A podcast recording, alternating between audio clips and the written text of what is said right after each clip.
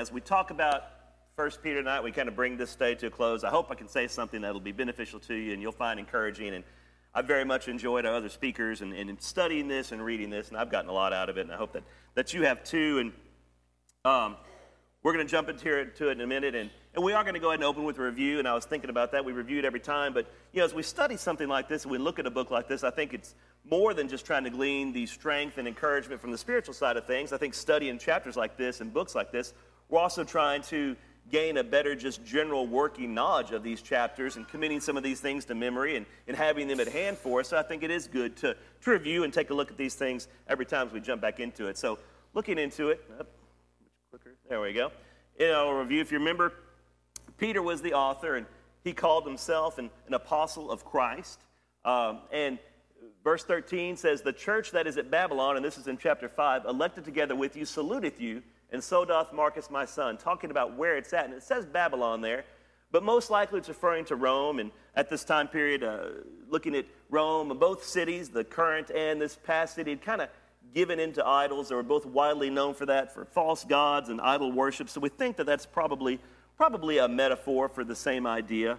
Um, and that's kind of maybe even been a common metaphor at the time, not really sure. But probably written between 60 and 64 AD, somewhere around there. And as we've talked about a lot, you know, Christians were facing tremendous amount of persecution for that time at Nero, and it was a very difficult time for the first century church, and here they are in their, their growth period, and this is one of the most persecuted times of the church. But Christians everywhere facing such persecution, facing such difficulty, and Peter spends a lot of time talking with them about that and spends a lot of time comforting them. And if you think about Peter, he's a person obviously who has been through a lot, a person who has seen a lot, has seen suffering firsthand, but a part of suffering firsthand, and, and witnessed the suffering of Christ even firsthand.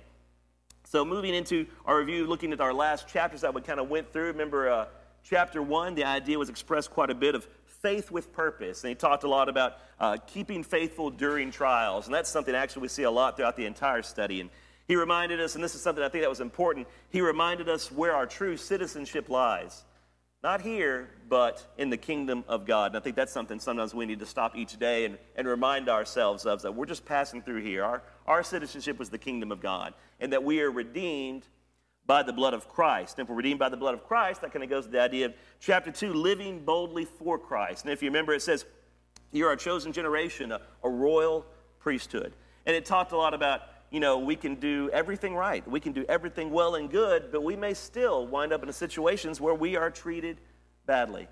But as Christians, we continue on in the faith, and not only in the faith, but living boldly for Christ and in everything that we do. And if we're living for boldly in Christ, it kind of goes to the idea that we're also going to be like Christ. And that was the main focus of chapter 3 in everything we do, being like Christ, whether we're servants, whether we're masters, whether we're husbands and wives, treating each other as Christ intended as joint heirs. And we all need to live with the idea of, of love and compassion and courteousness to ourselves and everything that we do in our lives. And then being like Christ, well, we know Christ suffered in chapter 4, talked about suffering like Christ. And it says, For he that suffered in the flesh hath ceased from sin.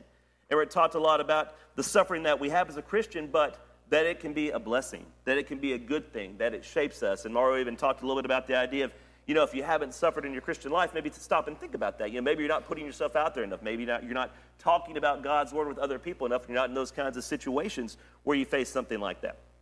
But moving forward to chapter 5, just breaking it down a little bit, a small overview as we get into it. Chapter verses 1 through 4 is an exhortation to the elders, and we have talked about this a little bit recently. We went through several studies on leadership. We're going to take a few moments, though, and, and look at that again. And uh, verses 5 through 7 talks about humbling yourselves before God, submitting yourself to God, and submitting yourself to someone other's will, someone others, someone's other will. Excuse me.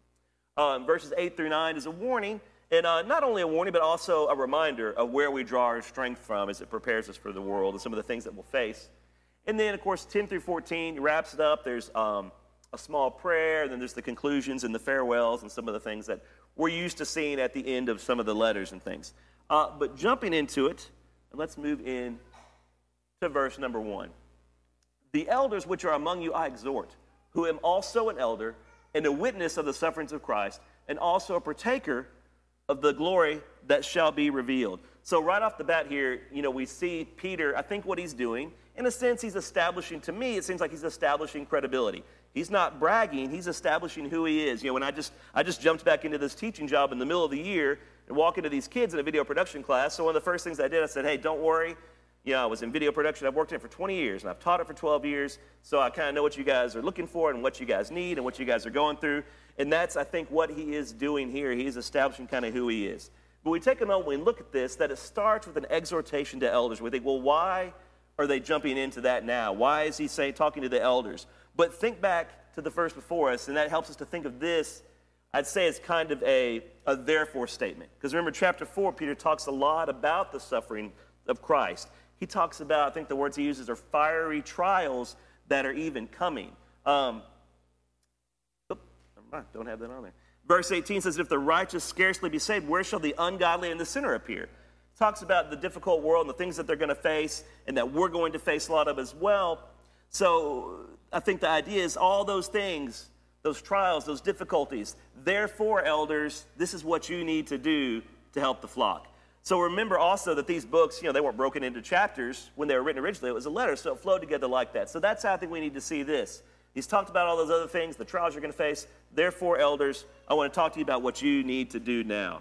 Um, and we look at here, and we know with the elders that there is a serious charge placed on their shoulders. There's a lot of responsibility given to them. We know from other New Testament passages and from our studies that we've seen the seriousness of that charge, and that's what they do. That is what is in their hearts Hopefully, that they are working each and every day for our souls, looking out for us, and they want us to get to heaven. And we think about in the Old Testament, if you look at it, you know, a lot of times judgment started with elders and started with the priests and things. So there may even be some multiple layers kind of to a warning that we see in his exhortation to them. And when Peter says, I am an elder, you know, he's saying, hey, I'm right here in this fight with you. I'm going to suffer right along beside you. I know what you're going through. We're working together on this. And when he says, witness of the sufferings of Christ, I think he's not only talking about, yeah, he saw some of these things, but witness in the sense of, I'm a teacher of these things as well. And that's when he's talking about, we're going to get into teaching the flock. He's saying, I teach these things as well and teach about Jesus. Verse 2 Feed the flock of God which is among you, taking the oversight thereof, not by constraint, but willingly, not for filthy lucre, but of a ready mind, neither as being lords over God's heritage, but being examples to the flock. Remember John 21, 50 and 17 when Christ was talking to Peter and he said, Do you love me? He said, Yeah, Lord, I love you. And he said, Feed my sheep. And he said again, Do you love me? Feed my sheep. Remember, he asked him that three times. That was a big charge. And that kind of ties into this idea we think about here when he told him, Feed my sheep. And now Paul is talking about that with others. He's telling them, You got to teach them, you got to oversee them, you've got to guide them, you've got to tend to them. And importantly, you have to do so willingly. Not because you get stuck with it, not because nobody else will do it. You need to do it because you love them and you want to see them get to heaven. And remember, God always wants us to choose to serve Him, right? I think it's the exact same thing here. He wants elders who are choosing to do this service, who want to be a part of this, who want to tend to the flock. And He says, don't do it for dishonest gain, but do it eagerly. Do it because you're ready to help with the willingness to be there, to be a servant, and not domineering, not lording it over others, not bossing them around, but being the richest and the best looking and the smartest. No, it doesn't say that. It says, but being an example unto them, being a servant, just like Christ said, just like Christ was the ultimate example. He was a servant. And that's what it's kind of pointing at here, I think. And then verse 4, it says, And when the chief shepherd shall appear, Ye shall receive a crown of glory that fadeth not away. So now he brings in the hope that is for the elders. Uh, here's the motivation. Here's the strength to draw on, the reasoning to do this big charge that's laid on them that we just talked about up above. Here's the reason we're doing that. Here's the reason you're running that race. Here's the reason you are looking out for those individuals because you've got this wonderful prize ahead.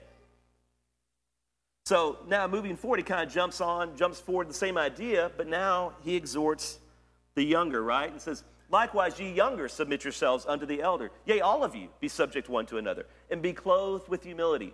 For God resisteth the proud and giveth grace to the humble. Humble yourselves, therefore, under the mighty hand of God, that he may exalt you in due time, casting all your care upon him, for he careth for you. In verse 5 and 6, talking about submitting and humbling yourself before someone. I had to think about that a lot, and I think the last few years of my life I've started to understand that more and more. What that is, that's the those are similar ideas, and they're the ideas of kind of giving up your own choices, giving up your own will, following someone else's will, following someone else's ideas, yielding to someone else's ideas. And if our elders are acting in accordance with God's will, God's will, then we in turn are doing God's will if we're submitting to their ideas and listening to what they want us to do. And then Peter says, not just the young, remember he says, but everyone. And he says, be humble. Submit to each other, meaning to me, serve each other, put each other first. I'm not greater than you. You're not higher than me. And we need to remember that we're all simply disciples of Jesus working together in the kingdom to hopefully get each other to heaven and to get other people out there to heaven to strengthen each other and to serve each other. You know, you look at a lot of denominations around the world, and they seem to try to make a lot of distinctions sometimes between the leadership and the flock through robes and titles and ceremonies and things. And I don't really see that in the Bible, I think, when I study, and I don't really see that amongst us. And, you know, to me, we're all in this together. We all have roles, but we're all working and supporting and serving each other to help us get to heaven and to help others out there and to be an example unto others. And it talks about God resisting the proud. And think about that. That follows right along with this logic because if you can't submit to God's will, you can't humble yourself to his will, then you're too proud. You're, he's going to resist you because that's what pride is. Pride keeps you from doing that. So, of course, he's going to resist you because you're not submitting yourself to his will. Those who are too wise to trust in his will we see that so much in today's world. People think they have the answers to everything, and they think, oh, religion and God is silly and outdated.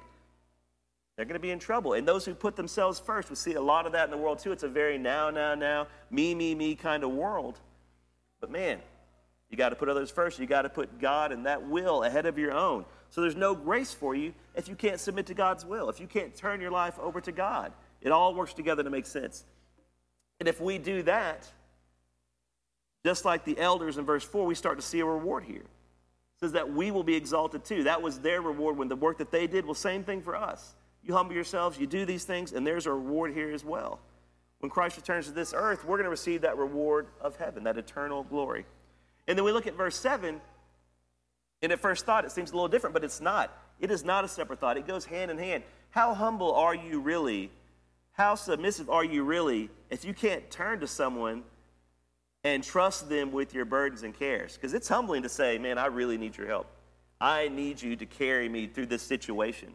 Those ideas work together. And if we're not able to do that, are we really trusting in others? Are we really trusting in God if we can't turn our burdens and our cares over to Him? I think those things go hand in hand. And do we try sometimes to solve those difficult problems on our own? Or do we turn them over to God truly and truly submit to His will, truly trust in Him?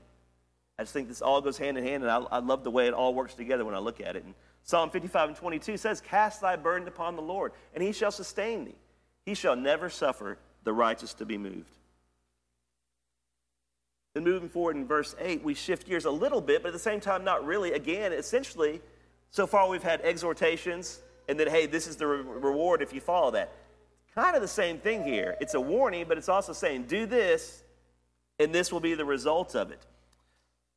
So, verse 8 says, Be sober, be vigilant, because your adversary, the devil, as a roaring lion, walketh about, seeking whom he may devour. Whom resist steadfast in the faith, knowing that the same afflictions are accomplished in your brethren that are in the world.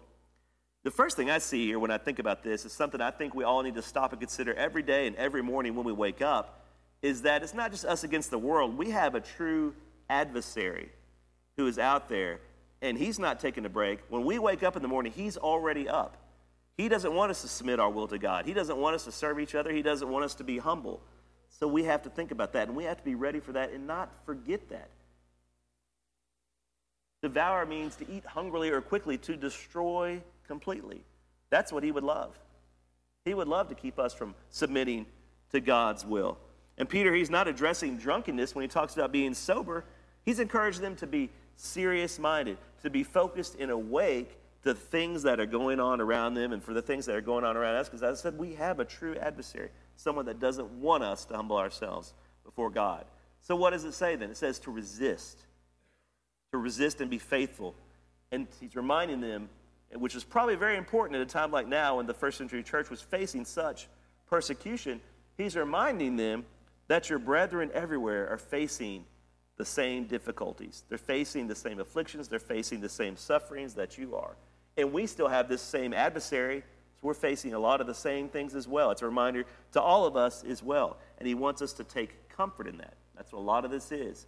Here's the problem, but take comfort in this. We are not alone in this fight. In James 4 and 7 says, Submit yourselves therefore to God. Resist the devil, and he will flee from you. Same idea. Have faith and resist. Trust in God in the things that we do. And then verse 10 it says, And after you have suffered a little while, the God of all grace has called you to his eternal glory in Christ, will himself restore, confirm, strengthen, and establish you. To him be the dominion forever and ever. Amen. Peter, knowing the sufferings that Christians are facing, knowing the sufferings that we're facing, knowing the difficult things in life that we all deal with, starts to wrap up and end here with a small prayer. And we think about the things that Peter has seen, the things that he has been through. And Peter, when he was younger, he made a lot of mistakes. I mean, he was a rash young individual. He sometimes doubted, he sometimes tried to take things into his own hands. But here he calls to memory for each of us and reminds us what the true source of our strength is, and that is God. And if you notice, it doesn't say if you suffer, it says but when you suffer. But he says it in a way to me that offers us hope. He says, ah, you're going to suffer a little while. To me, meaning in the grand scheme of things, our suffering is nothing compared to an eternity in heaven. We're on this earth for a short time. And that suffering we go through should strengthen us and shape us to be stronger and better as God's people. And he kind of brings it all full circle all the talk of suffering and persecution and all those things. He says, one day, all that's going to be behind you, and there is a reward waiting. And he says, His eternal glory. And I, I think about those words, His eternal glory, and what that means. Being in God's presence forever being in a place of perfection and joy forever. And that is why we run the race. That is why we walk in the light and try not to deviate from it, and why we can endure the sufferings and things that it talks about here. That's what we're working for. Romans 8 and 18 says, For I reckon that the sufferings of this present time are not worthy to be compared with the glory which shall be revealed in us. Beautiful passage to me. And then getting into the end here, he kind of starts wrapping things up and he says, By Silvanus, a faithful brother unto you, as I suppose, I have written briefly exhorting and testifying that this is the true grace of God wherein you stand. The church that is at Babylon, elected together with you, saluteth you. And so doth Marcus my son. Greet ye one another with a kiss of charity. Peace be with you all that are in Christ Jesus. Amen. So, kind of just breaking this down, looking at it a little bit, we've talked about Silvanus probably being the one who penned this letter and, and wrote it for him. And, um, but looking at this part here, Paul then, at the end of this, he's reminding us, you know, we talk about seeing God's grace, witnessing God's grace. But he's reminding us here that we are partakers of it. His true grace, and we think about what that is, his true grace, love and forgiveness for those who do not deserve it. I read recently that karma is getting what you deserve, but grace is getting what you don't deserve. And I thought, man, that's, that's a pretty neat thought because that is true because we don't deserve God's love and mercy and forgiveness and this gift of heaven. Um, and that's what he's reminding us about here.